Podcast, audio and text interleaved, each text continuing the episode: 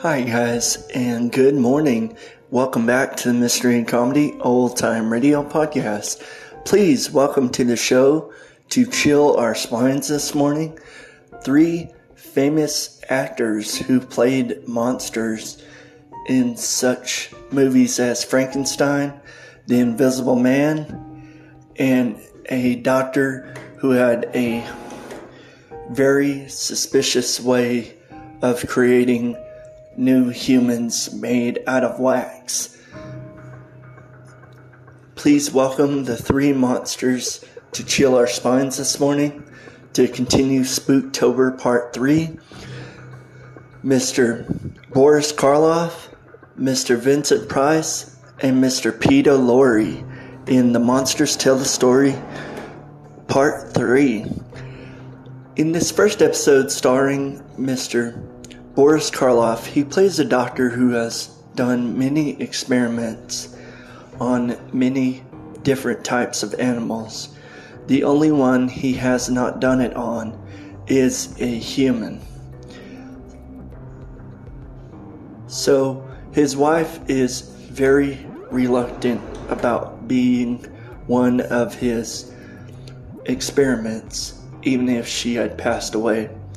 And with a strike of luck, the doctor gets his wish and performs his experiment on his wife, bringing her back to life. And it is called Death Robbery from the old time radio show Lights Out. And in this next episode, starring Mr. Vincent Price, with Mr.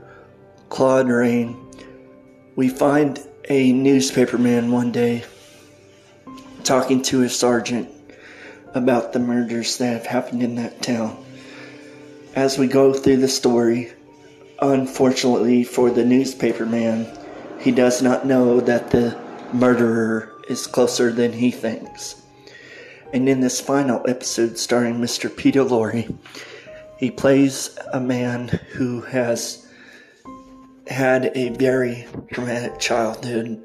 His mother had passed, and his father was not in the picture, so he was brought up by his aunts, his aunt and uncle.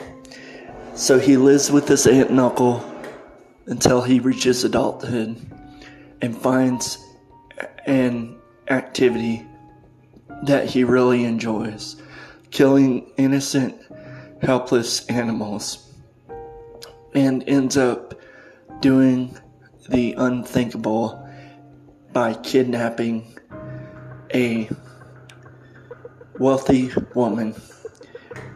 And the title of Mr. Vincent Price's episode is called The Hands of Mr. Ottermole. And Mr.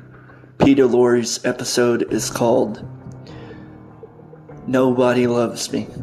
I hope you guys enjoy Mr. Boris Karloff, Mr. Vincent Price, and Mr. Peter Lorre in the Monsters Tell the Story Part 3. If you like the show, please comment and subscribe, guys, and always remember to enjoy the show. Thanks.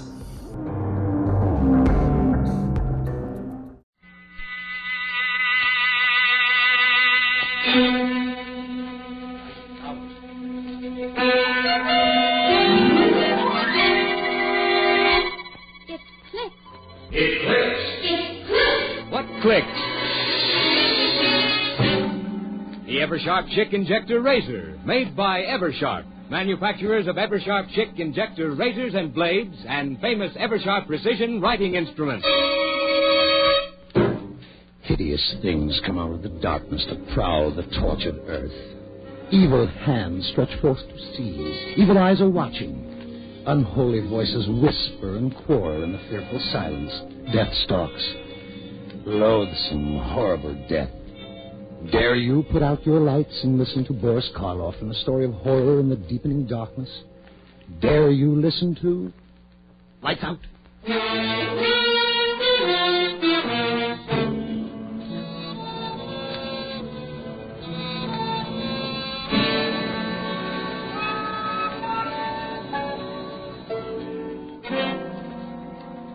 I'm glad you brought up the question of ethics, Ed. Sometimes I think science is too ethical. Stands in the way of research. Mm, I don't know, David. Take your work, for example. It's wonderful, but you have to be very cautious. I think working with monkeys is about as far as you should go right now. Oh, but Ed, David has passed that stage. Why not show Ed the one you worked on today, darling? If you'd like to see it, Ed, it's right in the lab. Yes, I would. I saw it last night after you injected the poison. I'll get it, David. Thank you, dear. It's in the second cage. Mm, Ruth's a wonderful girl, David. Must be a big help to you in your work. Don't know what I'd do without her. But if she ever gets too interested in pure science, I'm going to, I, I'm, going, I'm going to lock her out of the lab and just make her go back to being a wife. How do you find time for a wife? now, look here. All you practicing surgeons think the research man is a machine. Not me, Ed. Ruth means more to me than all the discoveries I might make. Her happiness is all I live and work for. Well, I can't say that I blame you. She's a very charming person. Here he is. Same one you saw last night, Ed. Stone dead. And there he is, just as healthy and alive as any other monkey. Why, it's amazing, David. Naturally, I followed all the experiments along this line, but you seem to have progressed much farther. David can't go any farther with animals. He's ready for the next step. And he can do it. Well, I'm all for research, David. But you have a moral obligation in this sort of thing. How do you know it'll work with human beings? Oh, you're a surgeon yourself, Ed. You know that human beings are animals just like all the subjects I've used. I know it'll work. Well, knowing it won't get you far with society. You'll have to submit proof. I know that, and I've tried every way I can think of to get a human being to demonstrate on. He's tried insane asylums, penitentiaries, everywhere. No one will listen to me. Well, in a way, you can't blame them. Even to me, with my training, the idea seems, well, blasphemous. My dear Ed, you can't stop scientific progress because of a so-called moral concept. Besides, what could be less blasphemous than to triumph over death? I'm sorry, but I can't see it that way. I wouldn't want to try it on me. When I'm dead, I want to stay dead. Oh, that's foolish, Ed. Well, if I die first, I want David to use me for a subject. Ruth. Hmm, don't look so startled, Ed. She's always been my strongest supporter, but I'm not going to use her as a subject. I like her too well as a wife. Still, it gives me the shivers to hear you talk that way, Ruth. Why? I've seen David's work grow to where the technique is perfect. Before long, his experiments will be recognized by the whole medical world. And if I can help him achieve that goal, I'm willing to do anything. Living or dead. I mean it.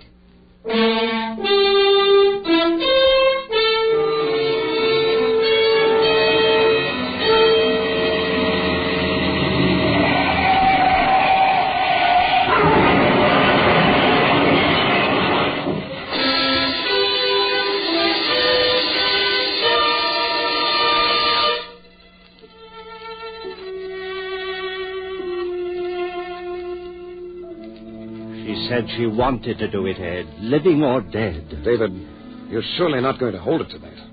Not now. Of course I am. She meant it. But I called you over here tonight, Ed, because I need help. Don't tell me that. But I want you to help me bring Ruth's. To bring her here? That's exactly what I mean. David, Will you help me? Or must I bribe some stranger? David, why don't you give this thing up?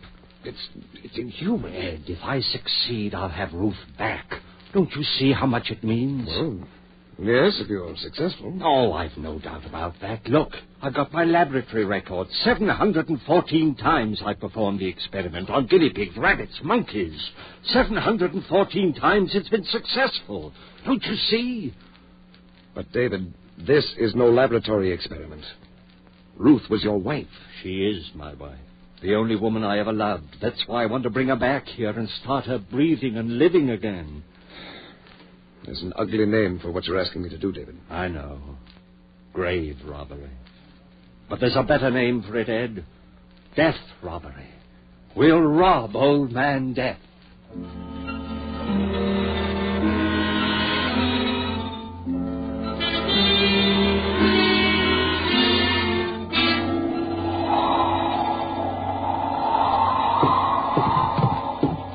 Kick the door shut. Ah. on the operating table. I must say you're completely equipped. It's surgery just as well as a lab. Everything we need is here. There. Well, it's done. Not yet. You mean you want me to stay? Ed, listen. Ever since Ruth, well, I guess I've leaned on you for everything. I won't ask you to stay, but I do need you. Just a little longer. All right, David. I'll stay. Ruth will be the first to thank you when we succeed. David, I'll always doubt this until I see Ruth living, breathing, smiling again. It won't be long, just a matter of 15 or 20 minutes. If nothing happens. What will you do if your operation doesn't work? Then you'll have just one more job to do as my friend. And that? Will be to bury both of us. Oh, now look, David. If Ruth isn't alive again within a few minutes, I'll have lost her forever. And I'll have proved that my whole life's work is useless. I'll have reason enough to use any of a dozen tricks that any good surgeon knows. End the whole business. Ah, oh, but don't look so horrified, Ed. We won't fail.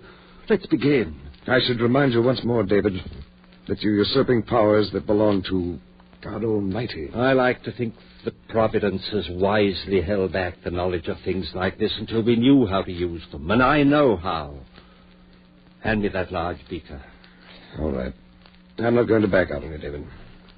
What shall I do? Do. You'll work as you haven't worked in surgery before. Thank heavens I've got your skill on my side. Now then, first strap the sphygmomanometer on her arm. I just happened to think of something. Keep moving. This is all a matter of timing. But, David. Here are your instruments. I want the incision right here where I'm shaving the hair. Make a small incision just at the fontanelle while I prepare the solution. David, have you considered. Please, work fast. But, Dave, what? She was embalmed, you know. Of course I know that. I've something to replace the blood and, and counteract the fluid. It's ghastly. Finish the cut. I know what I'm doing. Well, that's all for the incision, but after all. Work nice. Now cut away the dura mater. Entirely? Leave the brain exposed? Yes, yes, I'll fix that. I've done it 700 odd times. This is no guinea pig or monkey. Well, I hardly need reminding. Sorry. What's that? A compound I've synthesized myself. What is it? I call it digamma paradamine.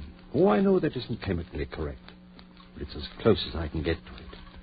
I knew that something like it must exist. It took three years to track it down.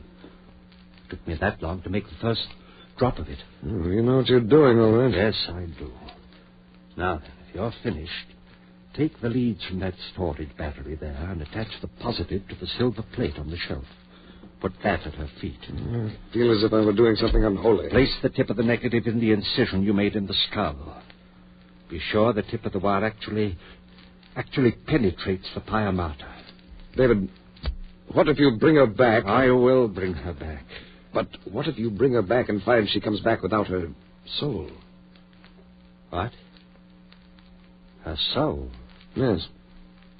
You're a surgeon, and you believe in a soul? Well, I hesitate to say there is no such thing. You've seen a good many deaths, haven't you? Have you ever seen any evidence that the soul escapes at death? Perhaps I couldn't recognize the evidence. Put it this way, then. If there is any soul, it either leaves the body or stays with it at death. Now, no reputable surgeon or physician has ever been able to report the slightest evidence of the soul's having left the body. So, the soul, if there is a soul, must stay with the body, a part of it. I'm ready now. If you've finished. Everything's set. Good. Close that switch then at the battery. Watch the meter and keep the current between plus and minus five of 150. There's a rheostat on the edge of the table.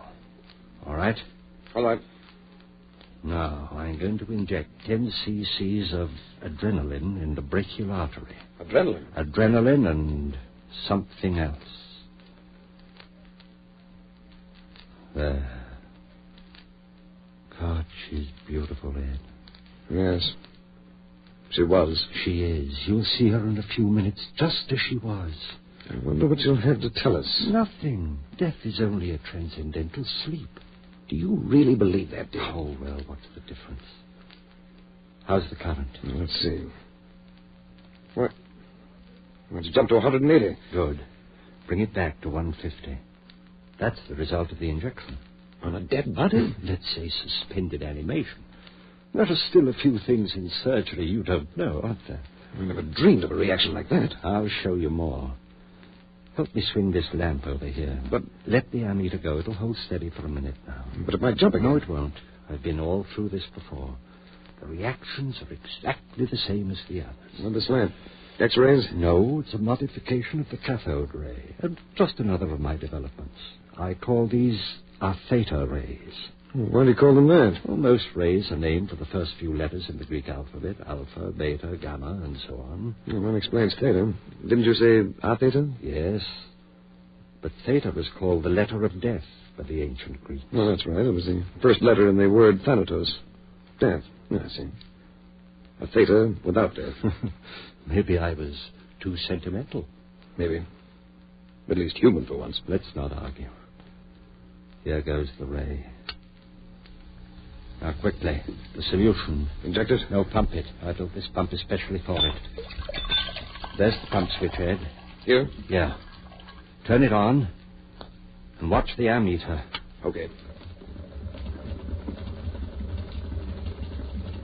It's jumping. How far?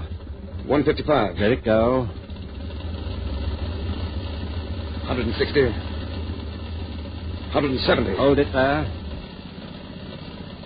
It'll stay there now. Listen carefully. Yes. As soon as I turn off the pump, I want spigma readings. But there won't be any blood pressure. Wait and see. Give me a reading each time I ask for it and take them carefully. You ready? This is fantastic. I'm ready. Okay. Reading. Systolic zero. Diastolic zero. That's all right. It will take a few seconds. Now, 40. My God. diastolic. Hurry. Zero. My aortic valve is still open. I'll turn off the ray. Reading. 48. Over 42. David. Not yet. Now the stopwatch. Seven seconds after I say go, I want the systolic. Now you have it? Right. Ready. Now, go.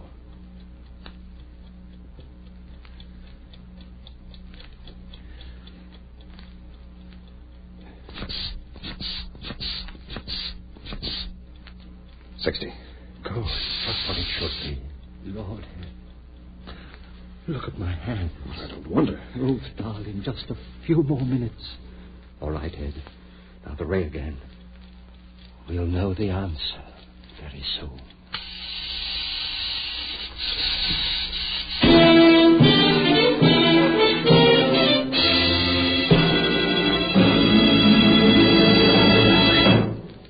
The second act of Lights Out, starring Boris Karloff, will follow in just a moment. But now listen to the sweetest shaving song ever written. Push pull, click click. Changes blades that quick. Push pull, click click.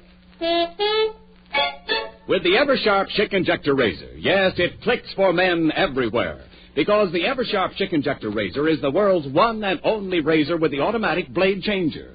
No blades to unwrap. Fingers never touch the blade. Just push pull, click click. And a keen new blade is automatically locked in correct shaving position instantly. It clicks because the Eversharp Schick Injector Razor makes shaving 50% faster, 100% safer, 200% smoother. Just try the Eversharp Schick Injector Razor for one week. See for yourself the difference. It's a $1.75 value. Special now, only $1.25, complete with 20 blades. For the shave of your life, the rest of your life, switch to an Eversharp Schick Injector Razor. Get yours tomorrow. Push pull, click click. Buy an Eversharp Schick.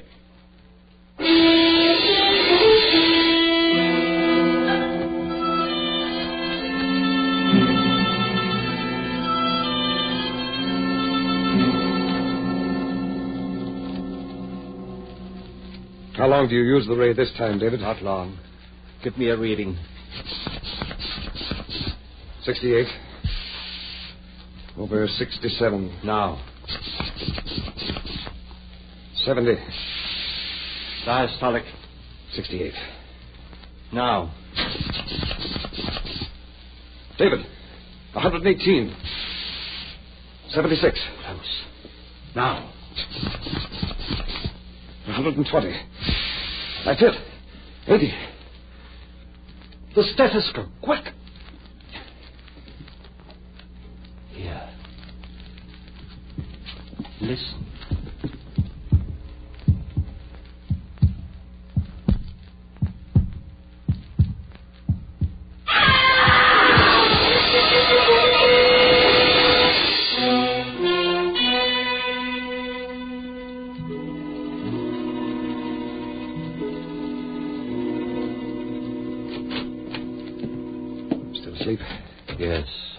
Coma. She's all right otherwise. As far as I can tell, her respiration's normal, pulse just a tiny bit fast, and the reflex is slow, but apparently all right. David, I. I feel I must apologize to you. Apologize? Why? Well, for doubting you, I suppose. You'll learn to believe me. Very calm in the face of all this. Do you realize that you've performed a A miracle? miracle? I brought my wife back to me, as I promised her. It's. It's an unholy thing, but But we've conquered death. Is that unholy? we have conquered death. May God forgive us. She'll only wait now. How long has she been asleep? Let me see. Eleven hours. Hasn't spoken at all? Not since that first scream, when she fell asleep. Have you given her anything? Just a few drops of brandy. Have you tried to wake her? No, but I think I'll try now. Oh, wait a minute before you do. Why? Well, I hate to keep harping on this business about a soul, David. I realize this is no place for a philosophic discussion, but I can't help wondering why Ruth screamed when she first came back to life. I think there's a logical explanation. After all, it must have been a physical shock. Well, that's true. It must also be true that there was a great mental shock involved. I think that's why she screamed, and I'm wondering whether there's been a permanent effect on her mind. Or, as I prefer to think of it, her soul. Oh, you're simply borrowing trouble, Ed. I've never seen any sign of permanent damage in my other experiments. Don't forget that Ruth was a human being. Well, uh, there's only one way to find out. I'm going to wake her. You're not afraid? Afraid? Of what? Ruth. Ruth. Wake up, darling. Ruth, dear. It's David speaking. Wake up, dearest. Ruth. Ruth. There, darling. No wonder it scared a poor girl. Ruth, it's it's David, dear. I kept my promise and you're alive again. Oh, you're all right, honey. It's David. You're you're Ruth. David, what's the matter? God, Ed, her mind. No, David. Her soul.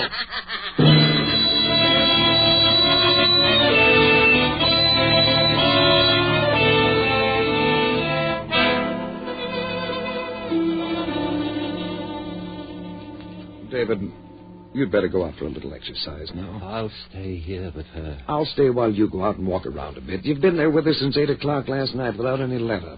Go on, I'll stay. Ed. I know, old boy. I'd give anything myself if we could undo what we've done, but, Ed, what can I do? well, there may be something. Let's try an experiment when she wakes up again. What kind of an experiment? Well, let's see if we can talk to her, get her to say anything. If we can get a flicker of intelligence, maybe we can teach her, build up from a small fragment. Maybe it might work. I'm going to wake her up and try it. But not now. Why don't you take a walk? Relax a little. And get something to eat while you're out. Eat, I can't eat. I'm going to wake her. Ruth. Ruth. David, why not let her sleep? She's waking up now. Ruth.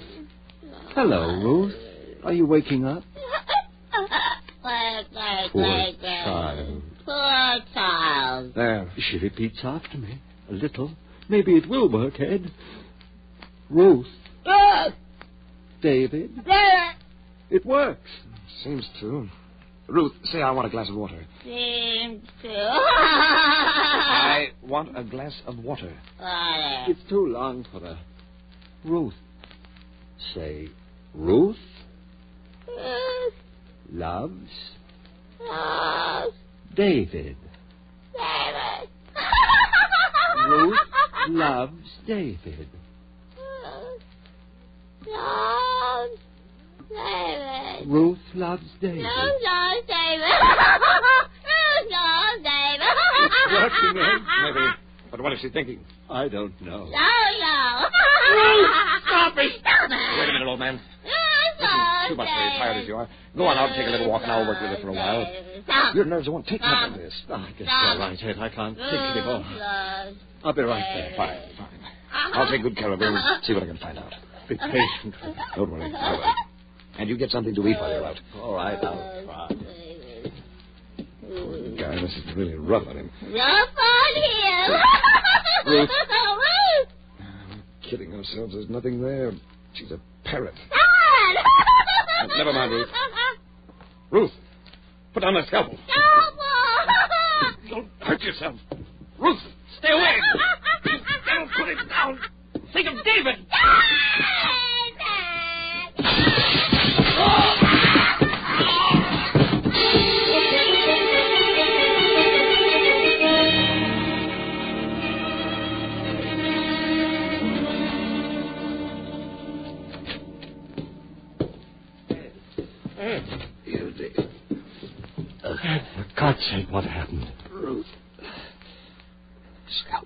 I'll get something and fix you right up. Wait. No use. Now, look. Doctor. Artery. No hope. Ed. All right, Doctor. Your diagnosis is correct. A minute or two left. Ruth's hiding. Watch out. No, no soul. She'll kill you, too. What have I done, Ed? Everything I've done is wrong. Wonderful technique, Doctor. Congratulations. What about soul? Ed. Ed. Ruth. She's somewhere in the house. What if she gets out? And a scalpel in her hands.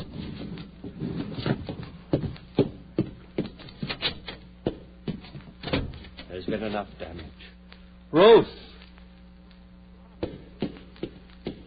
Ruth! Basement. I'd better take a gun.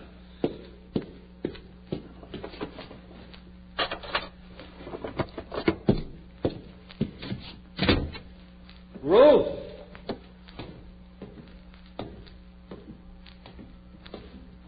Ruth!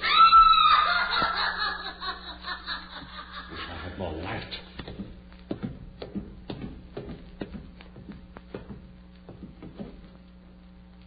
Ruth! Ruth!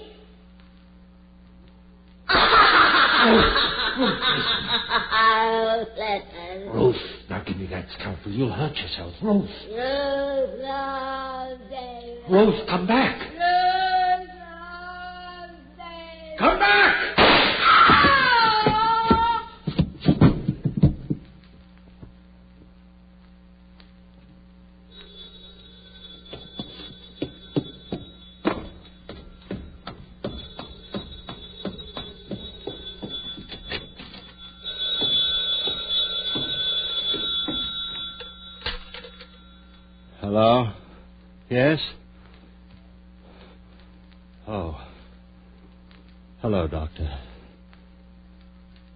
Well, I've been busy in the lab. No. No, there's nothing new.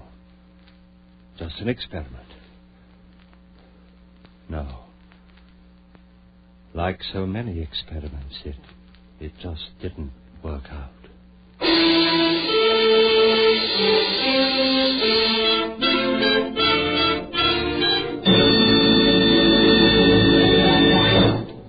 Ever Eversharp Schick has just presented Boris Karloff in the first of the new series of mystery and terror stories, Lights Out.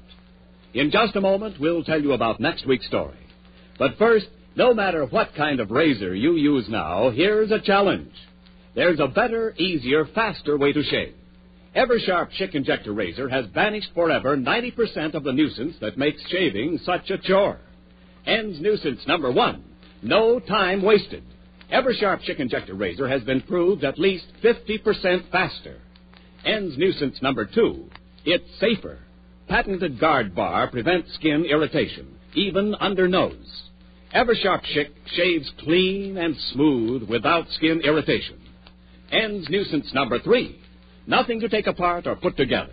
World's easiest razor to clean. Just rinse, shake, put away. Ends nuisance number four. No blades to unwrap. Fingers never touch the blade. Just push pull, click flick. Because Eversharp Schick's the world's one and only razor with the automatic blade changer that locks a keen new blade, the world's sharpest blade, in correct shaving position instantly.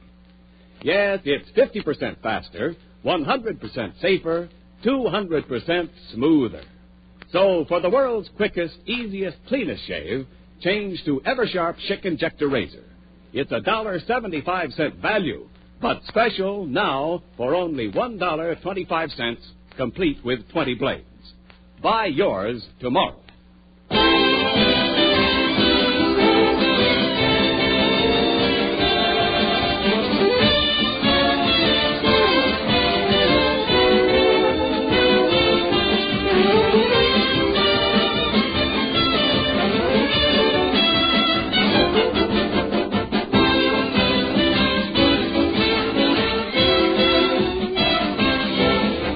Next week, Lights Out will bring you a story about the undead, the vampires who are doomed to wander alone through all eternity, seeking the blood of innocent ones. Be sure to listen next Wednesday night at the same time.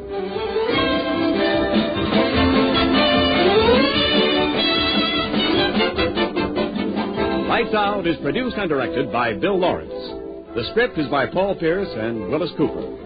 This is Ken Niles speaking for Eversharp, manufacturers of Eversharp Schick Injector razors and blades, and famous Eversharp precision writing instruments. For birthdays, weddings, anniversaries, and business gifts, remember the best gift of all is an Eversharp CA pen. Buy yours tomorrow during the sensational Eversharp CA pen sale. Buy now and save as much as 60%. This is ABC, the American Broadcasting Company. In just a moment, Autolite presents Suspense with Claude Rains and Vincent Price. More coffee, Harlow? Ah, I believe not, Hap. And I want to thank you and Mary for a marvelous meal. A delightful, delicious, lovely dinner. You're more than welcome, Harlow. I... Uh-oh, here comes Mary with that who's going to wash the dishes look in her eye. Uh, you better start talking about Autolite resistor spark plugs and fast. Ah, yes, of course, Hap. Autolite resistor spark plugs. Uh, as I was saying, right now, by Cornelius is the time when all good men who know good things will come to the aid of their cars with a set of brand new wide gap Autolite resistor spark plugs.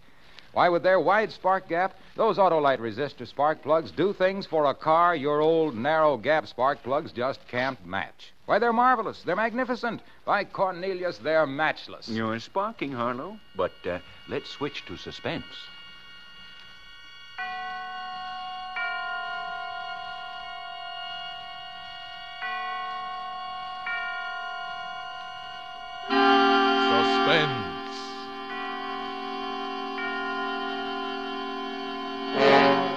Autolite and its 60,000 dealers and service stations bring you radio's outstanding theater of thrills.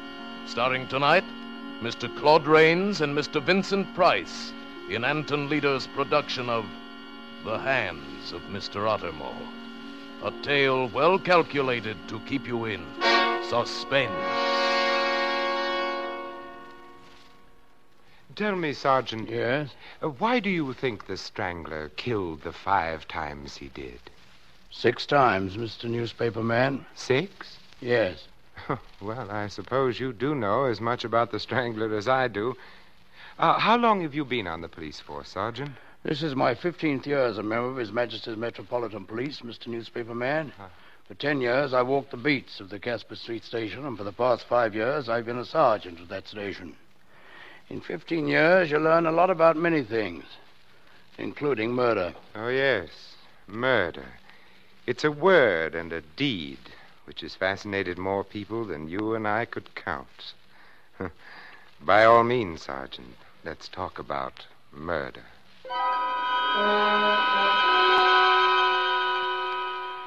You'd think there'd be little murder in such a district, wouldn't you, Mr. Newspaper Man? Murder for a bit of henning, cup of tea. There's nothing there to take except lives. And it was there that the strangler came to practice his grim trade. Already it struck twice. Once on Lagos Street, once on Breen Street. His strong, white hands reaching for an unexpected throat. Then it vanished into the darkness, leaving behind something that once had been a living, breathing human. What was his gain? Perhaps no more than the satisfaction of a job well done. Perhaps he felt he'd done some poor devil a favor. That a sympathetic force led him to his victims the same as a cyclone picks one corner and misses another. I was thinking about that the night I first met you, Mr. Newspaper Man. I was walking down Malin End when I saw you, standing in the shadows. Oh, good evening, officer. Uh, stand where you are. Who are you? Oh, from the Daily Herald, officer. Oh, newspaper man, eh? Yes. What you doing here? Oh, looking for a story. Are you expecting to catch the strangler, officer? What would you know about the strangler, Mr. Newspaper Man? Only that he likes your district and that you have no idea who he is. That's right. He could be anybody who's about in this district at night. Perhaps even a newspaper man. Oh, you suspect that I might be making my news before I write it? and I shall keep that in mind for dull days. Good night, sir. All right.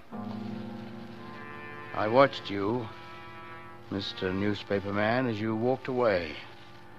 Watched and thought of the force that moved the strangler. About the same time, that force, whatever it was, brought the strangler to Mr. Wybrow, an honest worker whom I've seen so many times I can tell you nearly exactly how he spent his last few minutes on earth.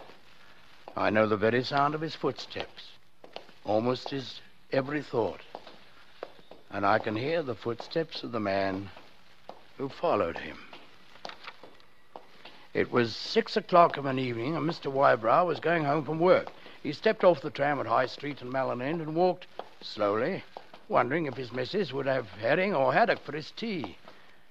It was a wretched night, and he could taste the fog in his throat, feel the dampness through the soles of his shoes. He turned down Lagos Street, and the footsteps behind turned with him. And so, one behind the other, the two men walked through Lagos and turned into Loyal Lane. Any man other than Mr. Wybrow might have heard some warning in the footsteps that followed him. Something that said, Beware. Beware. Beware. No. The foot of a killer falls just as quietly as the foot of any other worker. But those footfalls were bearing a pair of hands to Mr. Wybrow, and there is something in hands. Behind him, even then, those hands were flexing themselves, feeling the strength run down through the strong fingers. Mr. Wybrow was almost home. He turned down Casper Street, plodding along through the dim light. Small dog barked at the figures. Voices drifted out from the shabby houses, but Mr. Wybrow paid no attention to them or to the steps which followed him. Ahead of Mr. Wybrow was his own house, and he walked a little faster. Maybe it looked like he was going to get away, but the man behind only smiled and followed at the same pace. Mr. Wybrow turned in at his own gate and opened the door. He stepped inside. Yes. What's for tea, Flossie? Eddie, you're lucky to be getting that. Who's there? How do I know before I've opened the door? If it's a collector, he can just nip off. Well, what?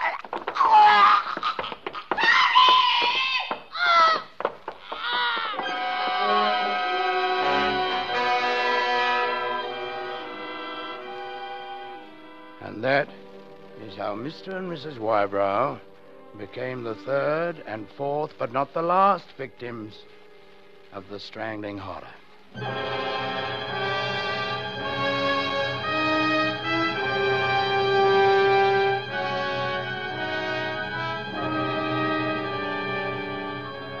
For suspense, Autolite is bringing you Mr. Claude Rains and Mr. Vincent Price in radio's outstanding theater of thrills, Suspense.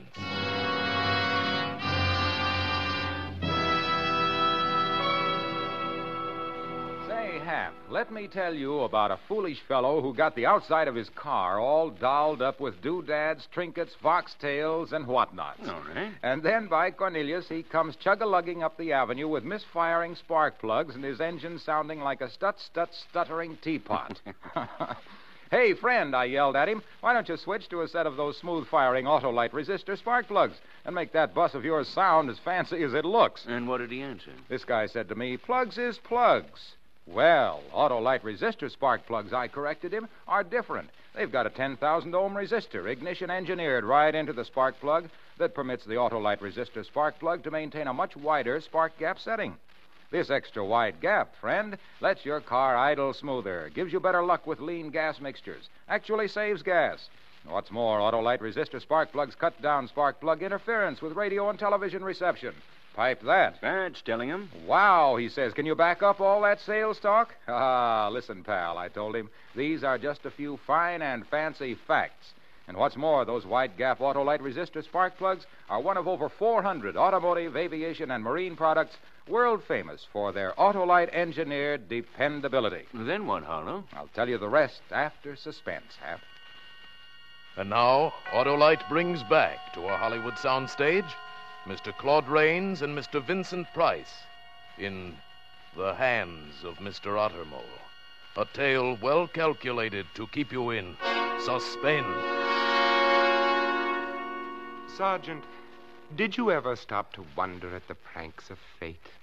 Mr. Wybrow died at the one moment when there was no one around to witness his death. That's true. A few minutes earlier, perhaps a few minutes later, there were people on the street. Think how different it might have been if uh, if you had arrived there earlier than you did. Perhaps, Mr. Newspaper Man, but I'd finished my evening tea and was walking through Casper Street to the station. Mr. Wybrow was still lying on the door of his house, his wife on the floor a little beyond him. Both were dead. I blew my whistle, and the constable came on the run. We searched the house, then talked to the neighbors on either side. Nobody had heard anything except Mrs. Wybrow's scream, and they thought that just a family fight. There's no sign of anything but brutal murder. While we waited for the ambulance, I suddenly remembered something. Smithers, Yes, sir? just before I found them, I saw you standing at the end of the lane. What were you up to there? I thought I saw a suspicious character mucking about there, sir, and I was keeping an eye on him. Suspicious character, but blasted. You don't want to look for suspicious characters. You want to look for murderers. Yes, sir. Think we'll get him, sir? Well, just between you and me, Smithers, I have my doubts. With a man who kills to get a few bob, you know he's going to keep on because as soon as he's broke, he'll slosh another one. But a man like this, you don't know when he'll strike again. Or if he'll strike again.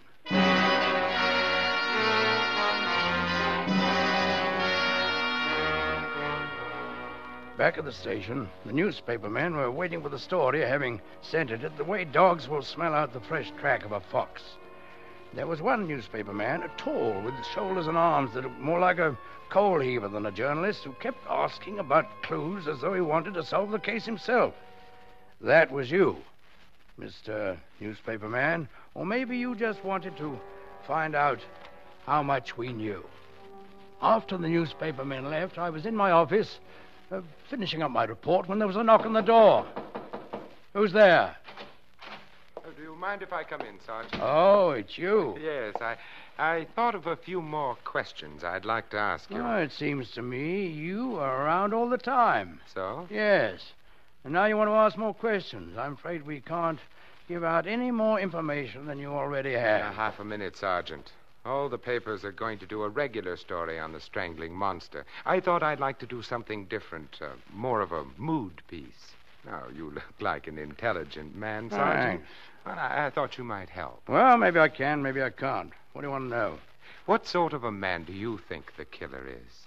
You really think he's a monster who can slip through the night without being seen? No, no, I think he's probably a very ordinary man. Everyone, even our own constables, is looking for a monster instead of the man standing next to them. No, this man can move about and no one sees him because he's an ordinary man and it's ordinary for him to be around. He, he might be a bootblack, the man who makes deliveries, or even a policeman, or a journalist. Why do you say that? I don't think I meant anything personal, Mr. Newspaper Man. I meant that he is merely someone you look at and never think that maybe he might strangle someone. Your theory is very interesting, Sergeant. And do you also think that you'll uh, catch him? Well, if he's caught, short of actually catching him in the act, it'll be because of only one thing. Oh, and that is? Curiosity. Curiosity? Yes. He'll be nabbed if his curiosity is too great. If he wonders how near others are to him. If he has to ask questions and then returns to ask still more questions.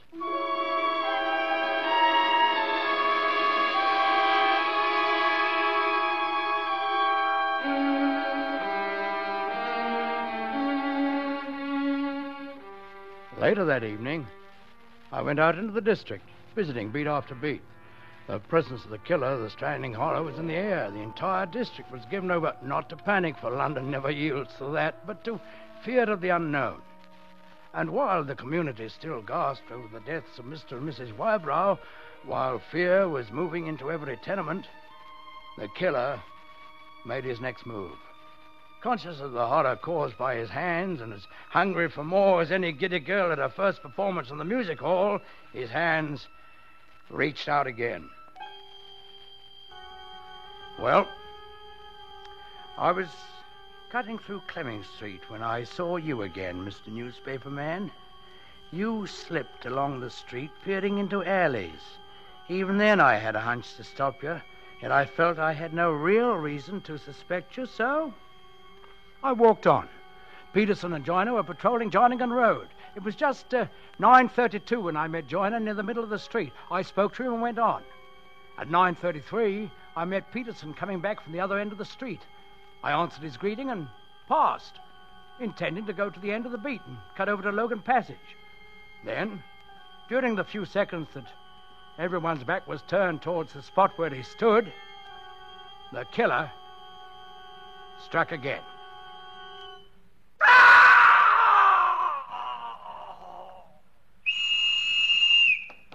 Joyner, here.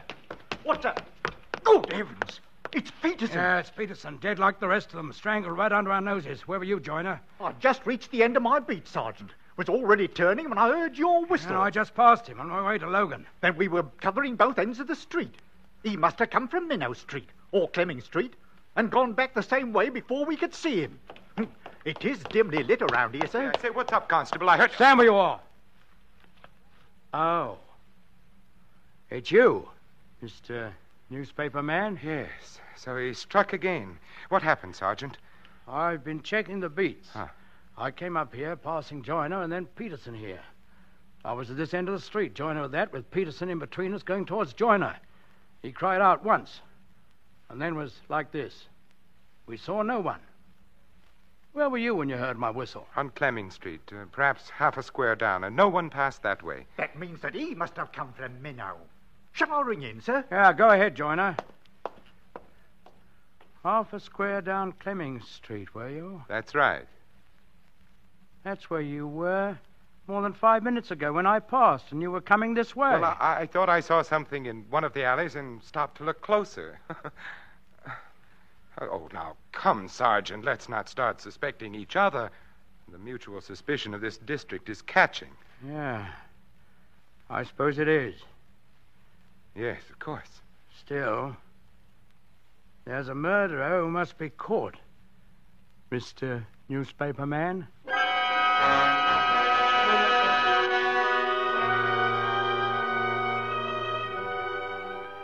following day, I was back on duty early. You know, the sight of a uniformed sergeant somehow gave the people a bit more confidence than that of the constables. Oh, Bobby are well, Bobbies are well enough in their way, but you know, your average Londoner likes to see more important officials around when things are a bit rough. The talk in the pubs and on the streets was all cut from the same cloth. And the pattern was fear. I say the strangler's some posh who's off his bean. Thinks as how we ain't squeezed dry enough. So he nips over, squeezes a little more, and pops back to the West End. Oh, you're balmy. He's a leg. Didn't he get a peeler last night, and don't that prove it? He's a bleeding Jack the Ripper. That's what he is. And he'll bloody well kill a lot of us without a single bloody flick to stop him. He got a Bobby, didn't he? And with Bobby's crawling all over the place and not one to lay hand on him. And who's to stop him? That's what I want to know.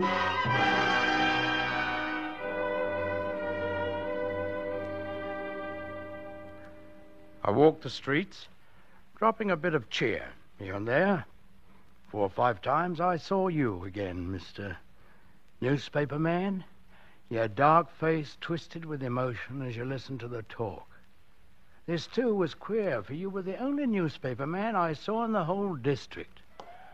By nine o'clock, I was in Richards Lane, a narrow street, partly a stall market and partly cheap homes. On one side was the shattered wall of the railway yard. The wall of the railway yard put a shadow over the street so that even a garbage can looked like a man crouching.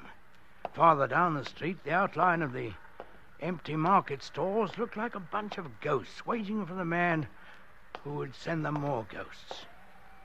There was no one on the street, no one to witness that which was about to be. Then, suddenly, in the time between one footfall and another, the wall of silence was broken. Help! He's here!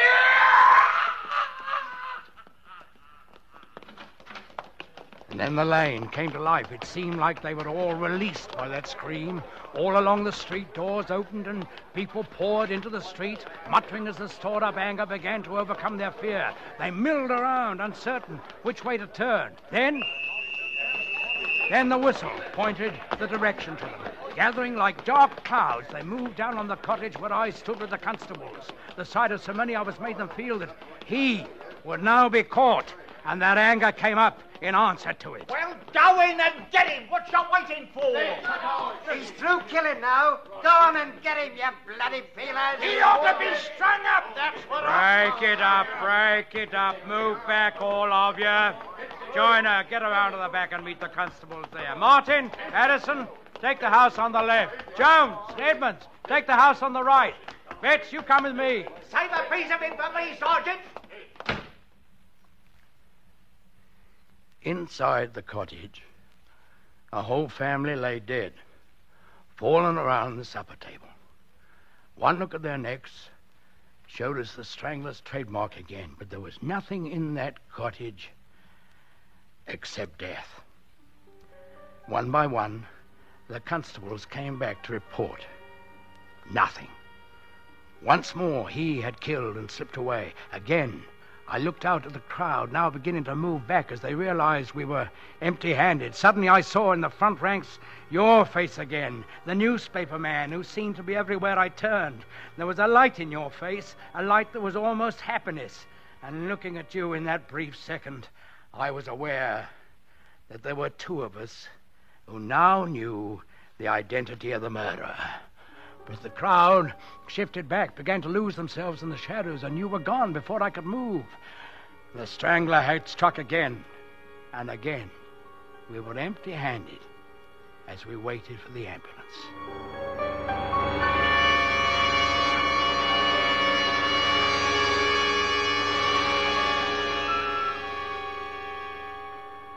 May have been empty handed, Sergeant, but I'm sure there were enough thoughts in your head to make up for the lack of something to put your hands on.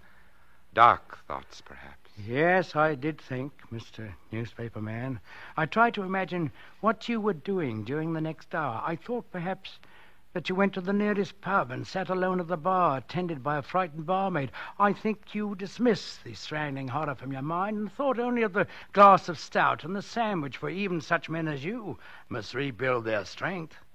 I think you looked at the sandwich, noticing that it was skimpy as bar sandwiches usually are, and you may have thought idly of the inventor of the sandwich, the Earl of Sandwich, then of George the Fourth, then of all the Georges, as any good Englishman might, and so to that George who wondered how the apple got into the apple dumpling. It was while thinking of that and how the ham got into the ham sandwich that your mind came back to the people who had been murdered. Maybe it was then that you thought of the simplest fact of all that the murderer could escape by either running away or by standing still. It was then, I think, that you got up from the bar without finishing your sandwich. It was perhaps 20 minutes later that you walked down the street and met the man you were looking for. Well, uh, seen anything of the murderer, Sergeant? Oh, it's you again. Yes. No, nor is anybody else. And I doubt if they ever will. Oh, I don't know. He's already struck five times. I've been thinking about it, and I've got an idea. So? Yes, yes. Came to me all of a sudden. And I felt that we'd all been blind. It's been staring us in the face. Oh? Has it now? Well, if you're so sure, why not give us the benefit of it? I'm going to. Yes, yes, it seems quite simple now. But there's still one more point I don't quite understand. I mean the motive. Now, as man to man, tell me, Sergeant Ottermole, just why did you kill those inoffensive people? Well, to tell the truth, Mr. Newspaper Man, I don't know. But I've got an idea, just like you. Everybody knows we can't control the workings of our mind. Ideas come into our heads without being asked. But everybody's supposed to be able to control his body. Why? We get our minds from heaven knows where, from people who were dead years before we were born, some say. Maybe we get our bodies the same way. Our faces, our legs, our hands. They aren't completely ours. And couldn't ideas come into our bodies like ideas come into our minds? Couldn't ideas live in muscles as well as in a brain? Couldn't it be that parts of our bodies aren't really us? And couldn't ideas come into them all of a sudden like ideas come into my hand? You see, Mr. Newspaper Man? It was six.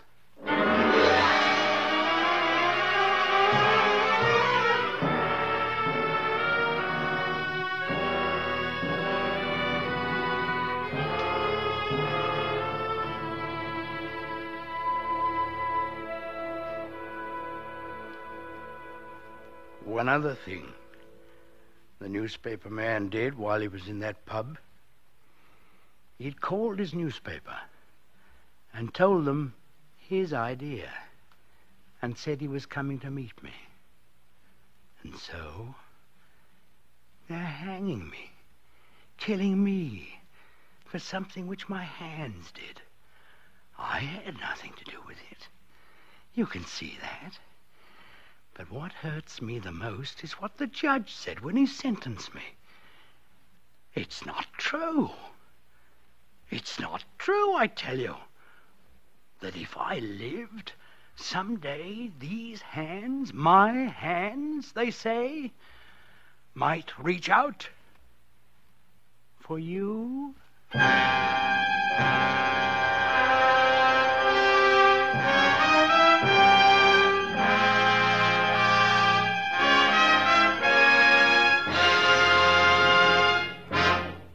Thank you, Claude Rains and Vincent Price, for a splendid performance. Mr. Rains and Mr. Price will return in just a moment. Uh, Harlow, uh, you were telling me. Oh, uh, yes, yes. Well, Hap, the next time I saw this fancy fellow, his gadget laden car was humming and purring up the street as smooth as the slippery glide of a slide trombone. I got my Autolite resistor spark plugs, he yelled to me as he whirled by, and they're terrific. Well, by Cornelius, this fellow had the right dope. Because, friends, when you replace your old narrow gap spark plugs with the wide gap Autolite resistor spark plugs, you can really tell the difference in your car. So if you don't already have a set of Autolite resistor spark plugs, drive down tomorrow to your nearest Autolite dealer and treat your car right. Switch to Autolite. And friends, remember too, Autolite means spark plug. Ignition engineered resistor spark plug. Autolite means batteries. Stay full batteries. Autolite means ignition system. The lifeline of your car.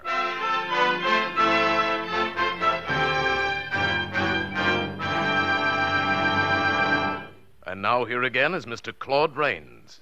The Hands of Mr. Ottermole has always been one of my favorite mystery stories, and so it was a great pleasure to be able to play it on Suspense, one of my favorite radio programs. What about you, Vincent? Well, I agree with you on both counts, Claude.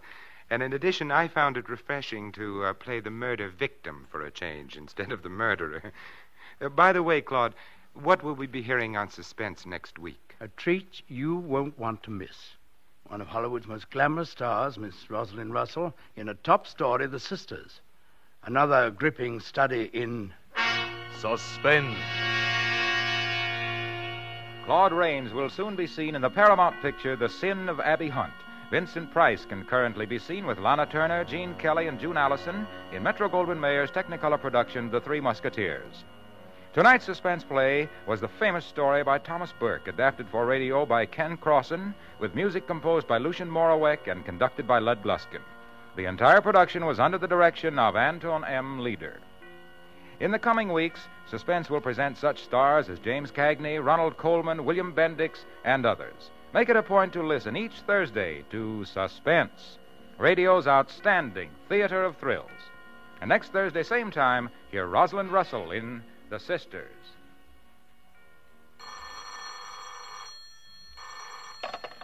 This is the Autolite Suspense Show. Turn in your scrap steel to your local scrap dealer. The more scrap, the more steel. Good night.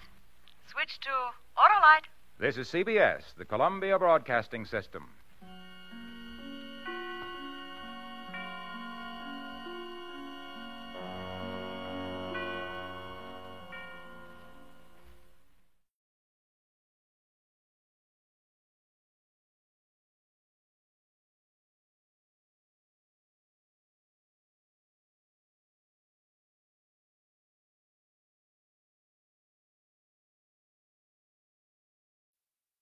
Now, the Roma Wine Company of Fresno, California presents.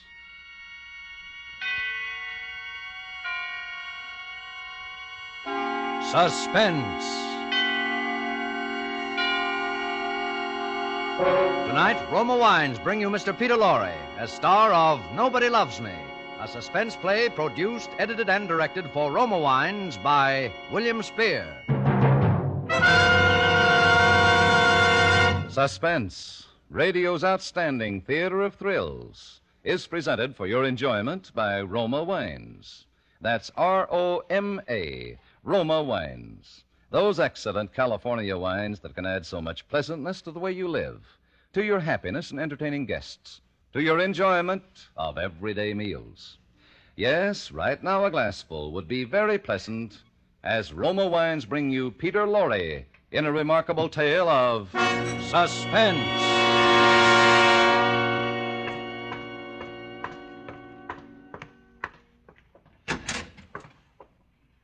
Hello. Are you guys in charge of this precinct? Well, hello, Bright Eyes. Who's in charge here? Uh, just a minute. How did you get in? I walked in. Who's the top man here? This is the squad room, son. If you have a complaint, give it to the desk sergeant. No, I don't want to bother him. He's sleeping. Jenkins sleeping? Boy, till I tell. You better sit down. Hey, Costello, he's got a gun. Yeah, I got a gun. Sit down. Hey, hey, son, you, you, you must be crazy. Maybe. But I think I know what I'm doing. Well, you, you can't hold up a police station, mister. No? There's no dough here. No, no, no, no. Look, son, look. Keep your hands up. Ah, I didn't move. Hey, you. Shove that chair over for me. Yeah, yeah. Okay, mister.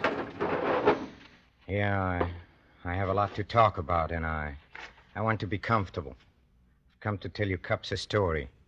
Look, mister. This isn't funny. Just tell your story and, and give you a present. How's that? Oh, well, what do you mean, uh, a present? Why, I'm a regular Santa Claus. Going to give you $10,000. Now, now look. There is $10,000 reward for the kidnapper of Peggy Stewart, am I right? You, you, you did Where is she? Where's the girl? Uh, uh, uh. You forget this gun. You also forget I said I was going to tell you a story first. Sit down, Captain. You, you mean you're confessing?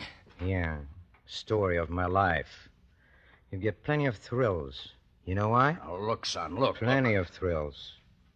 Because my name is Reese. Joe, Joe Reese. Then you, you, you killed her. You, you, oh, you killed so her. you have heard about me. Yes. Killer Reese. Killer Reese, Captain. Then you admit I got a story.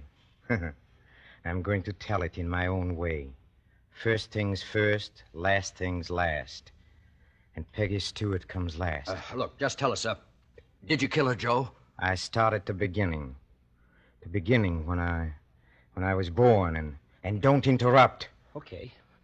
Okay, we won't interrupt. Cause you see, I I think a lot about when I was born. Hmm? Maybe somebody loved me then.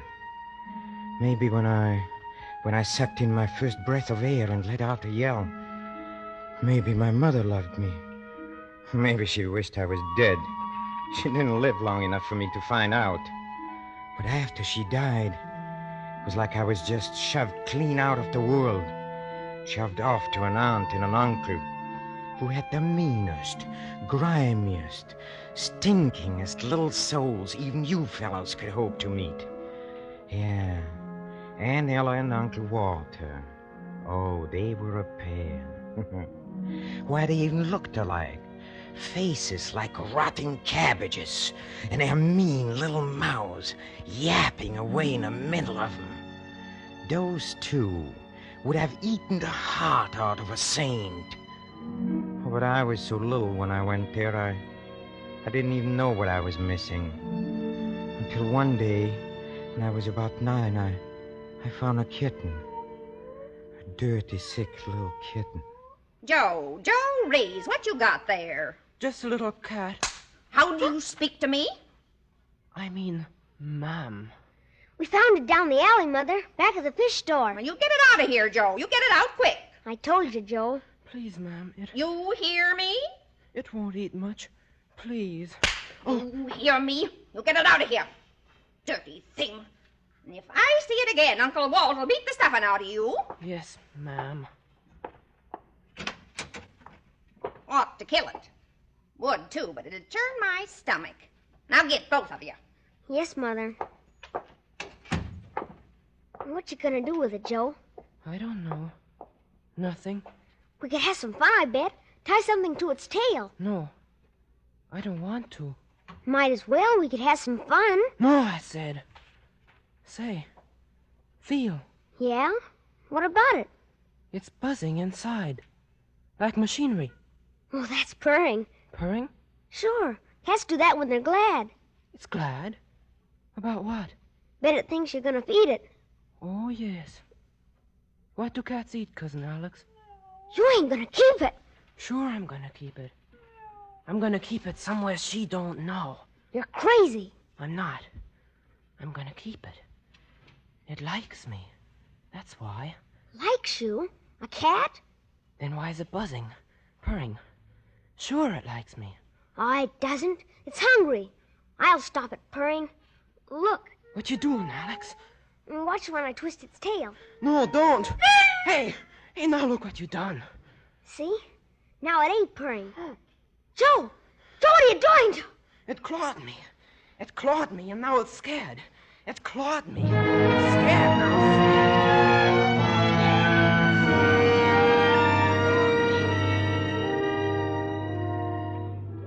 You ever feel a kitten? What it's really like? A skinny little kitten? Why, it's nothing but fur. Soft and, and a head. And its backbone is, is like a thin string of beads. Curled just so. When it's scared, its eyes stare. All one color. And its neck is thin, thinner than a match, like a string of beads. Just nothing between your fingers. Just nothing.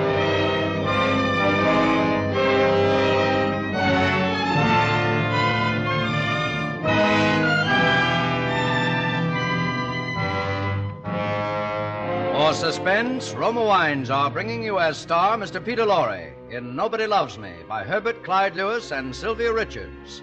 Roma Wines' presentation tonight in radio's outstanding theater of thrills, Suspense.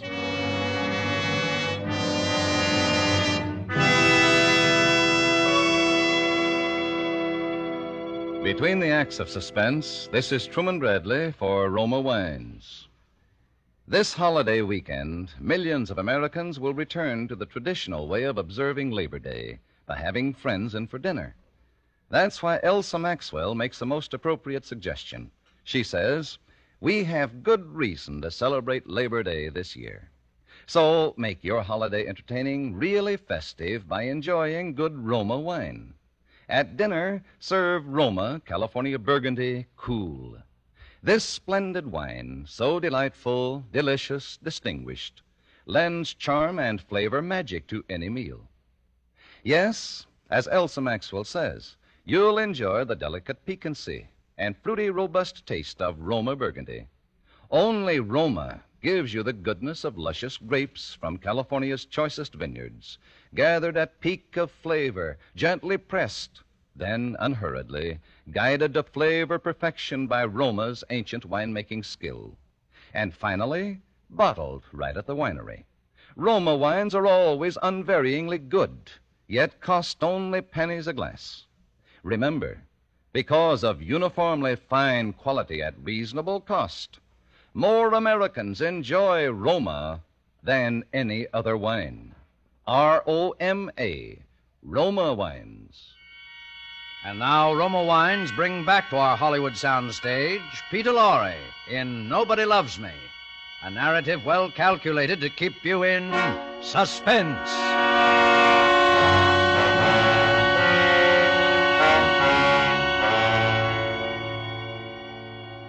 it never turned my stomach. It's always easy. Very easy. Uh, yes, but Joe, uh, uh, where, where did you leave the girl, Peggy? Didn't I tell you not to interrupt? I am telling you what I have to tell. Cats first and girls last. I. I sat in the backyard holding the dead kitten, and it was soft for a long time. Next day, it was stiff and hard on its fur. Funny, a, kid nine years old even knew about killing, but, but I knew. Cause when I was more than four, I, I saw Uncle Walter kill a chicken. I saw his mean, stringy shoulders jump when he brought the axe down. You know, that's how I knew because, because watching Uncle Walter, I, I could tell he, he liked to kill, liked it way down inside of him, and I hated him. So whenever I killed anything or anybody, after that I, I was killing Uncle Walter and everybody like him. I hated him. I hated him till he died. Joe, come here. Your poor Uncle Walt is passing on, and I want you to see him before he goes. Uh, Joe, Yes, ma'am. don't say a word unless he speaks to you. I won't. Go stand on the other side of the bed. Oh, listen to the blessed man fighting for his life. Just listen to him. Yes, I listen. Oh, did I listen? And I only wished he knew he was dying.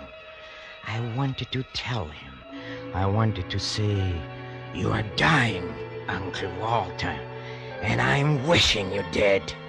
That's why I'm strangling the wind out of your turkey neck. I'm burying a knife in your filthy heart. I am doing it. Me, Joe. Oh, look at him. I. I think he's going to speak. Oh, no, no. No, he's not.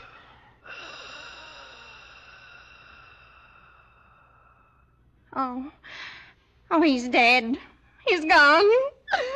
Yeah, Oh. he's gone. Oh, that blessed saintly man. Joe, you'll never know how much he did for you. You'll never be able to thank him. He. He's in heaven now. Yeah, I bet. Don't you understand, Joe? Your poor Uncle Walt is dead. Sure, I understand. Then can't you say something? Sure. Uncle Walter's dead. Fifteen years. Too late for me.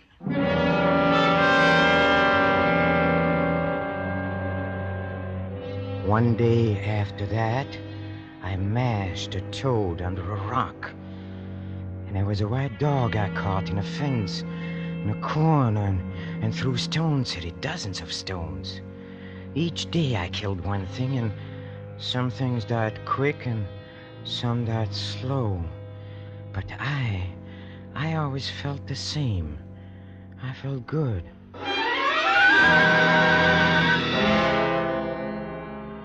I found there was room in the world for a bright young fellow like me. There was work to spare for a man who didn't mind killing. Hundred bucks a job I could get. Sometimes more. Hey, pick up that pencil, Fatty. Yeah, you, Sergeant. I'll give you a list. Well, there, there was the Bresco brothers. All three of them.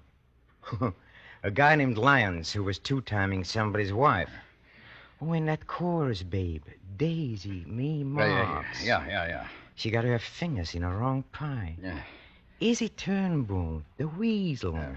An old codger named Haskett. We call him the Yeah, yeah, yeah, that, that's enough of them, Joe. Now, uh, please, where'd you leave the girl? I'll get around to her. Uh, where'd you kill her, Joe? I am telling this. It's my story. Yeah, yeah, yeah. Sure, sure, Joe. Sure. Because it all happened different with Peggy Stewart. See, I wasn't supposed to kill her. The boy sent me around to case the Stewart house for the kidnapping. It was all I was supposed to do, find out who was in the house and when the girl was alone. It was a big job. Why, with her father owning half the state and holding a mortgage on the rest, we, we expected it to pay off plenty. Yes, sir. I'm looking for work. There's nothing here.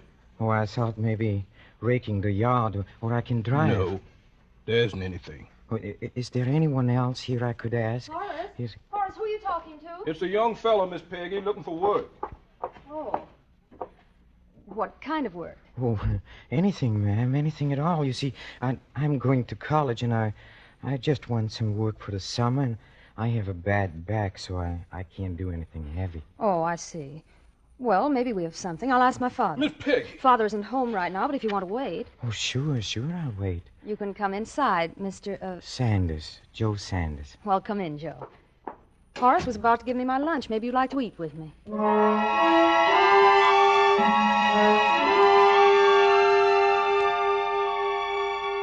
So for more than an hour, I was on the inside, looking out, just for once. It did things to me. That room, all sunshiny, where we ate, blue dishes, the food cooked in little dabs, and so good. I was just boiling with hate. I couldn't look at her, at the girl, or talk. She didn't seem to notice what was happening to me. That's what really got me. She didn't once look scared. Hey, you. You ever see Miss Peggy? She's little. All curved and little and bright and soft. Even her voice is soft. I'd never known anybody like her eh, except people in books I read in a in a modern library, you know. I, I couldn't take it. I I want to make her like the other girls I'd known.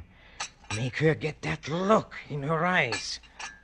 You're not eating, Joe. Huh? Oh, uh, I've been thinking. Oh? Aren't you scared? Scared? Being alone like this with a with a fellow you don't even know? Scared of you?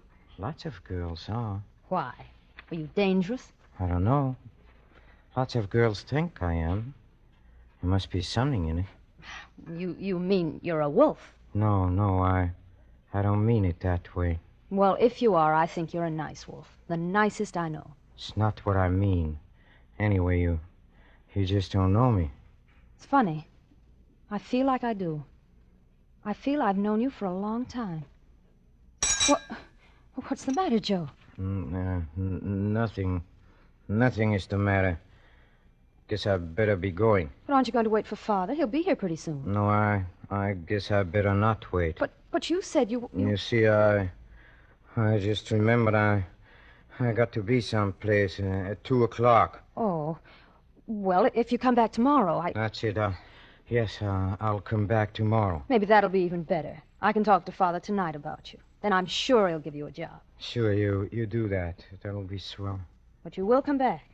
Promise? Oh, sure, sure. I'll come back.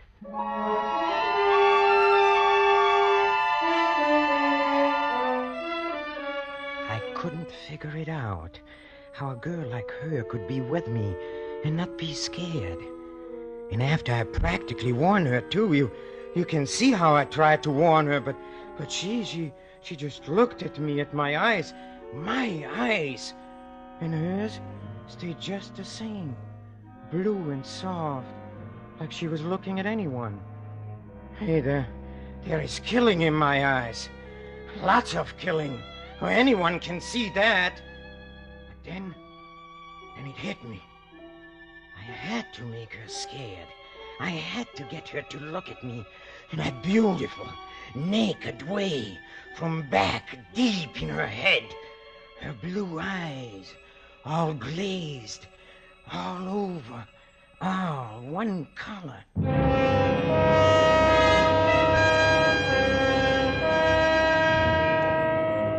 Well, I I got my car out and drove back to her house. It was night already, and there were lights on and windows were open. And this time I went right to the front door.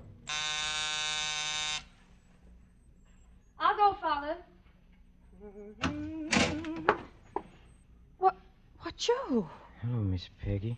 Well, did did you come to see Father tonight? I, I haven't talked to him yet. No, I I came to see you. Well, that's nice, Joe. I, I I came to get you. get me. Sure, don't you remember? I came back like you said. Going to take you away. Like Yeah. I said. Yes, see? Now you're getting that look. Now you're beginning to look at me the, the right way. Don't, Joe. You're hurting me. No, no, I'm not hurting you, Peggy. Not much yet. Just enough so you'll look up at me like something in a trap. It won't hurt much more when I kill you. When you. Joe! Joe, please! That's what I said when I kill you. Oh, no! It won't. No, it won't. I dumped her in the front seat. And after I got the car in high, she didn't move anymore. She sat there with her big eyes staring at the road. I didn't talk anymore. I, I thought fast and I drove fast. I, I thought how it was going to be, killing her. And I was still thinking when we got to the hideout. Huh? Where it is? Oh, it's up in the mountains, and I like it there. It's nothing but a shed, but someone had a house there once, and there are still lilac bushes and roses. Lots of roses. When I lifted her out of the car to carry her into the shed, I could smell the lilacs. And there was just enough moon to see her face. You don't have to carry me. I can walk. Just the same, I, I carry you. That's that's part of the fun for me. You don't want to spoil my fun. Where are we? What difference does it make? No difference. then don't ask so many questions. You you won't see much of it anyway. Okay. Inside. Walk straight ahead and stand still. It's it's dark. I got a candle. There. Now get over there and sit down. On the floor? Yes, on the floor. What do you want? All the comforts of home? Of your beautiful, clean, bright, wonderful home? Well, why don't you tell me what you want? Joe, what's the matter? What did I do to you? Nothing.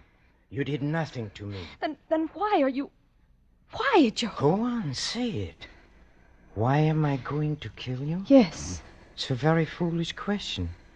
I got to kill you. But why? I got to talk to you, watch your eyes, and tell you a lot of things. I got to hold you. Please, Joe. I got to know how how you feel before you die. Hold you like this. Do you love me, Peggy? Do you? Love you? Sure. That's what I asked. Of course not. Of course I don't love you. You see? Nobody loves me. Nobody ever loved me. Maybe a cat once. Everyone hates me, Peggy. But I don't hate you either. See, see, that's funny. I, I just thought of something. You know what? Joe, how can no, you? this is important. Listen, it's, it's this way. I, I used to live here in a shack weeks sometimes, and I'd read books. Oh, good books. Modern library. Do you know about 'em?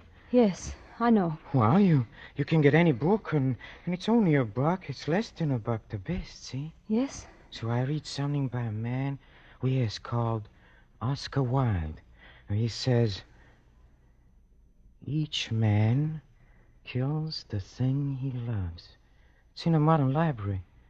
Each man kills the thing he loves. Maybe that's what I am doing. No, Joe. You don't love me. You don't get it. Like I said, nobody loves me, but I get love anyway. I get something like love because when I start to kill you, Peggy, there, there won't be anyone else in the world for you but me. No one else will matter. And then, then your eyes, they'll get shiny. Oh, so shiny. And they'll blaze, and, and the blue will spread out. That's why I'm going to kill you, Peggy. Oh, it'll be it'll be so easy. There won't be anything in them but me. All I got to do is is take your neck in my hands like this.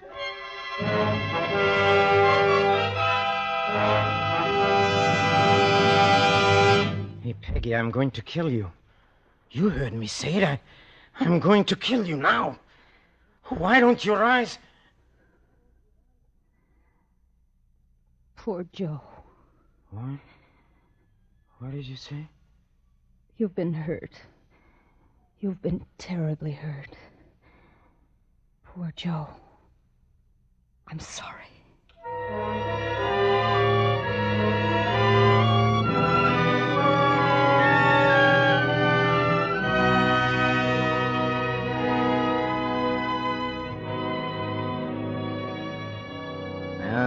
Well, that's it. But, uh, where did you leave the body, Joe? What are you talking about? After you killed her. Who said I killed her? Why, you said that you. Listen, you bonehead. That's what it's all about. That's why I came in here to give myself up. See? See, nobody ever loved me except except that cat, and when he got scared it clawed me and, and I had to kill it. But Miss Peggy, she she wasn't scared. I don't get it. Miss Peggy looked at me and and into me and through me and she knew what I was. Rotten. But she said, Poor Joe. to me, Joe Reese. I figured uh, that was as close as I'd ever get to love. Well, I figured it was enough. Go ahead, answer it, Sergeant. Guess that's her father saying she's home. Uh, and then you can lock me up, Captain. I need sleep. I'm dead for sleep.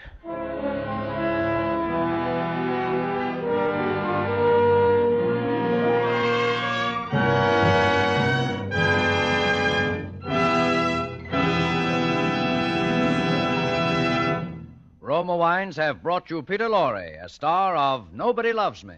Tonight's study in suspense. This is Truman Bradley for Roma Wines, the sponsor of Suspense. Visiting friends in the family car is once again a popular American custom. And as Elsa Maxwell said just last week, be prepared when people drop in unexpectedly. A smart way to entertain, a sure way to cool off and delight your guests, is to serve refreshing Roma wine and soda, a frosty, cold, iced drink that really quenches thirst.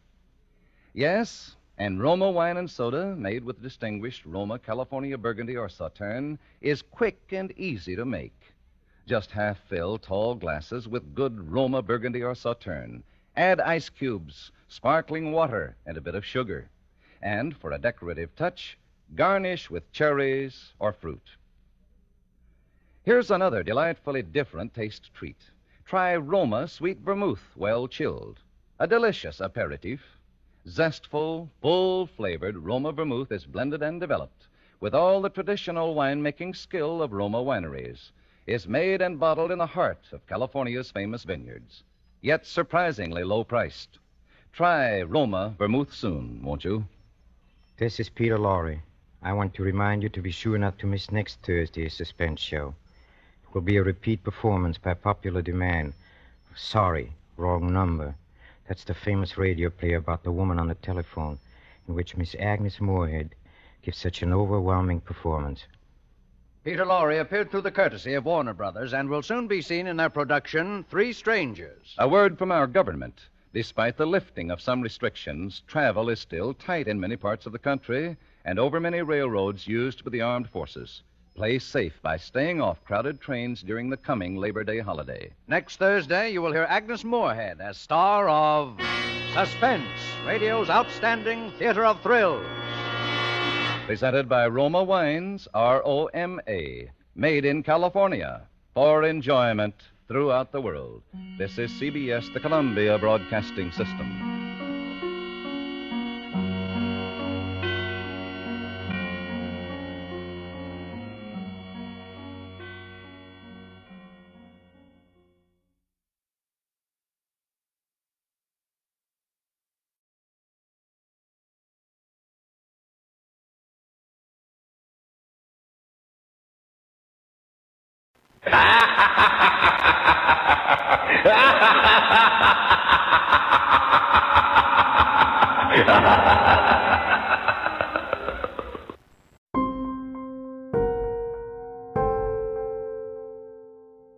Well, guys, that does it for Mr. Peter Lorre, Mr. Boris Karloff, and Mr. Vincent Price in The Monsters Tell the Story Part 3. I hope you guys enjoyed our presentation of Spooktober Part 3. Please join me this coming tonight, guys, as I bring to the show Miss Lucille Ball and Mr. Richard Denning in the CBS Comedy Show My Favorite Husband. And join me this coming Monday night for Halloween night as I bring Mr. Orson Welles back to the program for our Count Dracula episode for Halloween. And then join me Halloween night as I bring to the show, back by popular demand,